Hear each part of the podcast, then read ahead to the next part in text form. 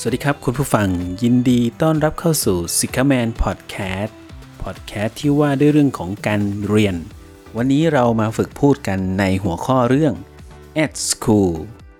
สำหรับคำว่า at ก็เป็นการบ่งบอกถึงสถานที่ที่เราอยู่นะ เช่น at station ก็อยู่ที่สถานีรถไฟอะไรประมาณนี้นะครับ ประโยคที่เราจะคุยกันนะครับ ในส่วนของประโยคพารากราฟที่1นะครับ These students are at school นักเรียนเหล่านี้อยู่ที่โรงเรียน They meet their friends พวกเขาพบกับเพื่อนๆ They talk and they are happy พวกเขาพูดคุยกันอย่างมีความสุข Listen that the bell ฟังเสียงนั่น เสียงะระฆังนะฮะ เสียงะระฆังดังขึ้นแล้ว uh, Let's go to the classroom เราไปเข้าห้องเรียนกันเถอะครับประโยคเต็มๆนะครับก็คือ These students are at school they meet their friends they talk and they are happy listen that the bell let's go to the classroom ครับนี่ก็เป็นพารากราฟแรกที่เราฝึกกันนะครับ ในพารากราฟต่อมานะครับพารากราฟที่ 2 the student stand in the hallway by the door นักเรียนยืนอยู่ตรงโถงทางเดินนะ ใกล้ๆกับประตู The teacher says hello everyone คุณครูก็พูดทักทายนักเรียนว่า สวัสดีทุกคน These students have books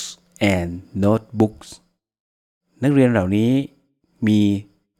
สมุด แล้วก็มีหนังสือ โอ้ ขออภัยนะครับ แปลสลับกัน นักเรียนเหล่านี้เขามีหนังสือและมีสมุดบันทึก Can you see them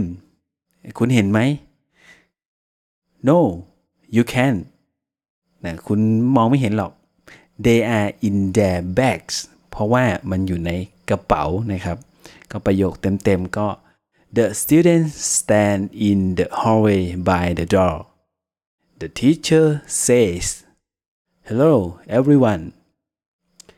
These students have books and notebooks Can you see them No you can't They are in their bags ครับนี่ก็เป็นพารากราฟที่ 2 ที่เราฝึกกันวันนี้นะครับสำหรับประโยคทิ้งท้ายนะครับที่ เขาได้ชวนเราฝึกอ่านก็คือ one school in China is in a cave นะฮะ